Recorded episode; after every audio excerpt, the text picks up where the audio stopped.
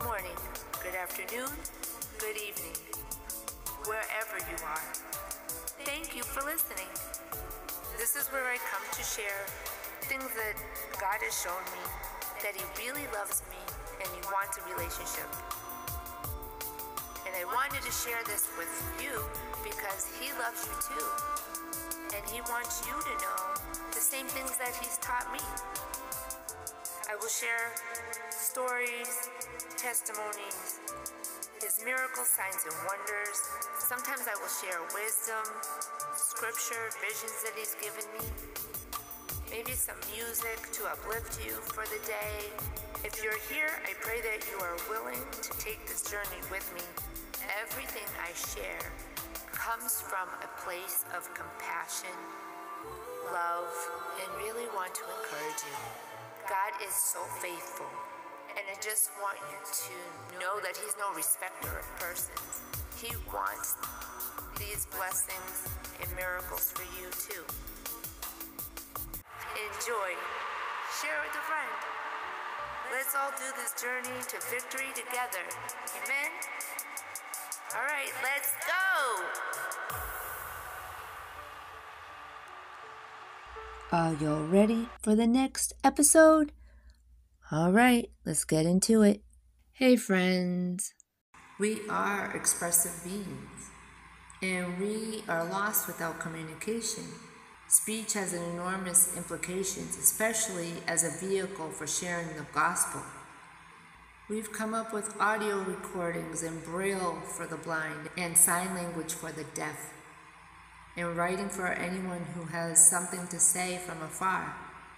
A Christian speech should consistently honor the Lord with their praise, but if we're not careful, we can curse with the same mouth. Out of the mouth can bring praise and cursing. How do we want to communicate? As Christians, we want to build each other up, not tear each other down. And we have to be really careful about what we speak. Proverbs 18:21 says, "The tongue has the power of life and death, and those who love it will eat its fruit." James 3:5 also says, "So the tongue is the smaller member, yet it boasts of great things. How great a forest is set ablaze by such a small fire." What if our conversations were heard in heaven? I heard that somewhere a while ago that heaven records our conversations. And it got me sort of thinking what if Jesus was standing right in front of us while we were speaking to somebody, right? Would it change how we talk to people? I mean, if we went deeper, we understand that He abides in us and us in Him. 1 John 4:13 says, This is how we know that we live in Him and He in us. He has given us His Spirit. So, we already understand He abides in us, so we should be carrying ourselves a certain way. But I think sometimes we forget. And that's why I was using the analogy if Jesus was standing right there in front of you with this person, would we speak differently? Because when I heard our conversations are recorded in heaven, it started making me think during each conversation, like, oh, I gotta dial back. Oh, I need to pause. No, I'm not perfect in it, but it has changed sometimes in what I would say certain things. And I was already working on that because there comes a points and times where it's okay, this isn't working. Let's pause, pray, take a beat, think about it. How do I want to proceed? Then you have social media, and people are using either their phones or their laptops or tablets or iPads to communicate. Now we don't even have that person standing in front of us anymore. And I heard someone use this term, you know, having keyboard courage.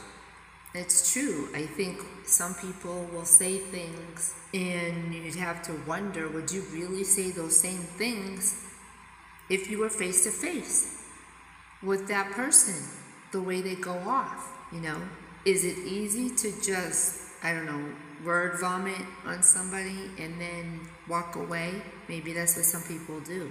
Sometimes I stick around to see how someone took my comment, especially if it's sensitive, right?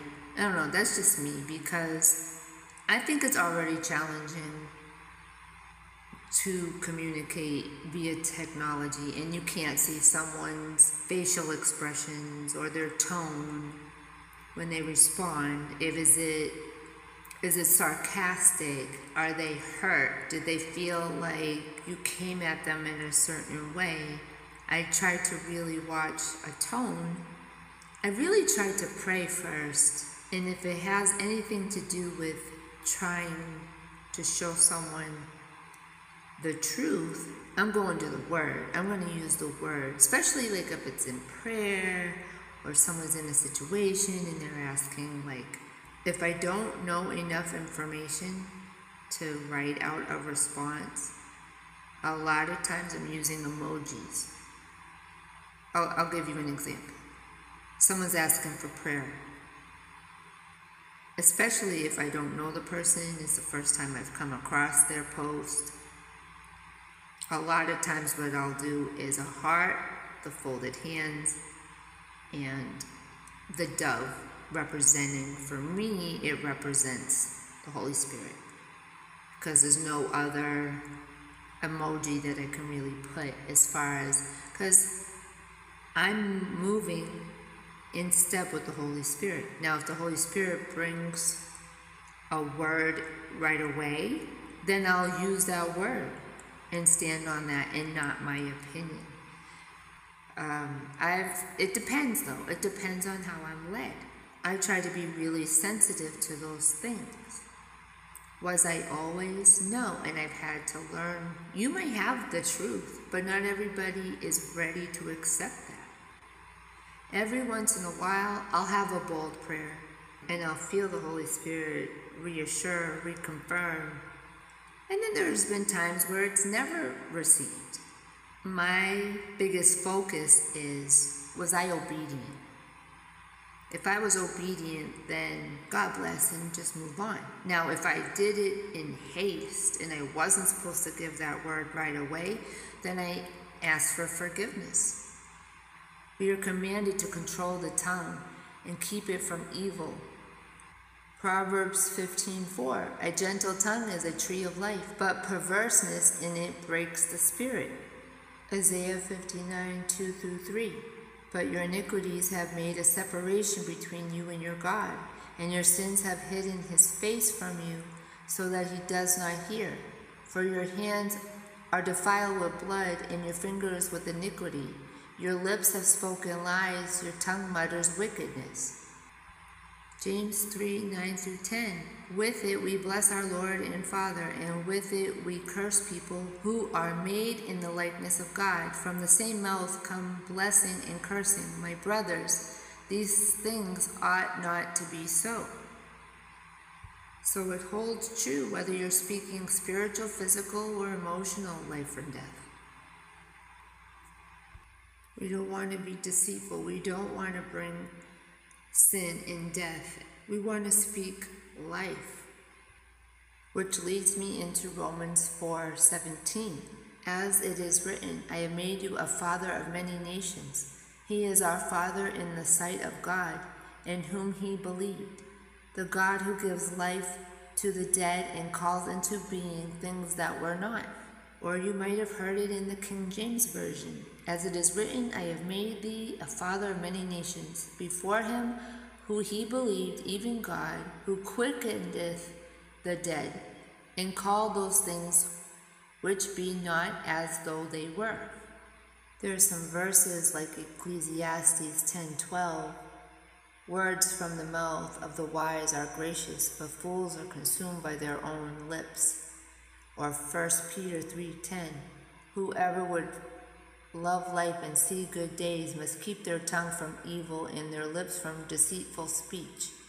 In Colossians 4 6, let your conversation be always full of grace, seasoned with salt, so that you may know how to answer everyone.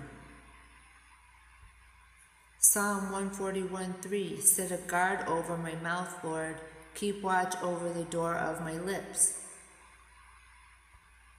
Matthew 12 34 says, You brood of vipers, how can you, being evil, speak what is good?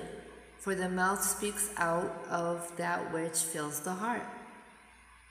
That's why I wanted to focus on conversation as part two, because it goes into what's in our heart, how we treat each other in relationships. So that is the root.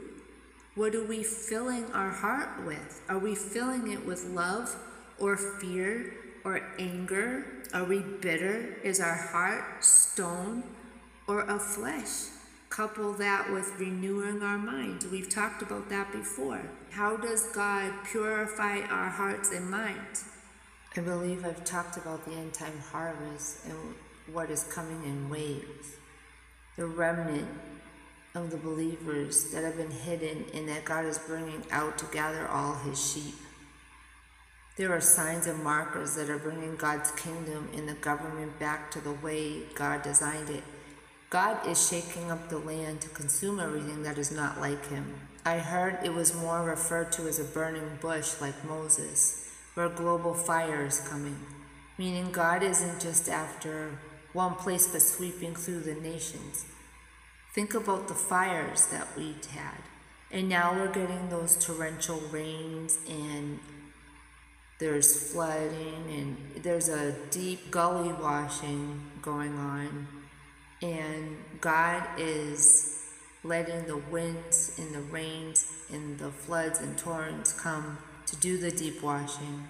Jesus can't come back for his bride because the body of Christ, they're fighting and backbiting and there's too much division. But God is after our hearts, and this is what I was talking about our hearts. He's purifying our hearts and minds. No more hiding. God is the great I am, and He's about to um, show us that we really don't know Him. God wants His sons and daughters to know He has strategies. We have to trust Him. It's that radical obedience, it's forgiveness, it's staying sensitive to the Holy Spirit and not getting angry or do not be afraid and do not be dismayed. Don't look at what the government's doing. Those government giants are coming down. Don't look at the educational system and what they're doing. Those education giants are coming down. We need to pray for breakthrough. Breakthrough and deliverance in the land right now. We need to declare it, declare it, declare it. Supernatural breakthrough. The Lord of hosts, which is God in charge of the army of angels. They're already posted up, I believe, in Washington, D.C. God has assignments for these angels, and we need to declare that. We need to pray for his army of angels, the Lord of hosts, Jehovah El Roi, the God who sees. Sees everything. God is omnipresent, omnipotent. He is everywhere. He knows everything that's going on. And we just really need to dig in and trust Him. We need to stand on our posts. God is after hearts of men. I've said that before. He wants to dwell with us. He wants to dwell with us. I'm going to wrap this up now. There'll be another part three and four. So stay tuned. Stay tuned for all the parts of this discussion because they all go together. It's relationship, it's obedience, it's the way we speak, it's that God is after purifying our hearts and minds in telling the truth. And is it uncomfortable sometimes? Do I want to see people turn around from their destruction down the path of where they're going? Absolutely. That's the whole point. That's the whole point of this podcast is to encourage, to build up, to edify, bring more sheep into the fold. There's a billion soul harvest happening and it comes in waves. And so people are not really paying attention because it's not taking by storm. But to the Christians that have been paying attention, it is actually. We knew this was coming. So pay attention to the prophets. I can give you the information if you're interested in learning it for yourself. But you're going to start seeing it and just press into what the Lord has for you. The Lord wants to keep his promises. He's going to be doing signs, miracles, and wonders. He's already done it, but he's going to really show out. And he wants to do that. So speak those prayers, those bold prayers, so that he can do it. And that he gets all the glory. Yahweh. Oh, I'm so excited. I'm so excited. Thank you for being on this journey with me. Thank you for joining me today. Thank you for being on this journey with me. I pray that you return and listen to more episodes. Share with your friends and loved ones that you think would benefit from this episode. If you have any prayer requests, if you have any thoughts, comments, or suggestions, please reach out to prudentpeers at gmail.com. You know how I do. I love y'all. I'm praying for y'all. Until we meet again, deuces.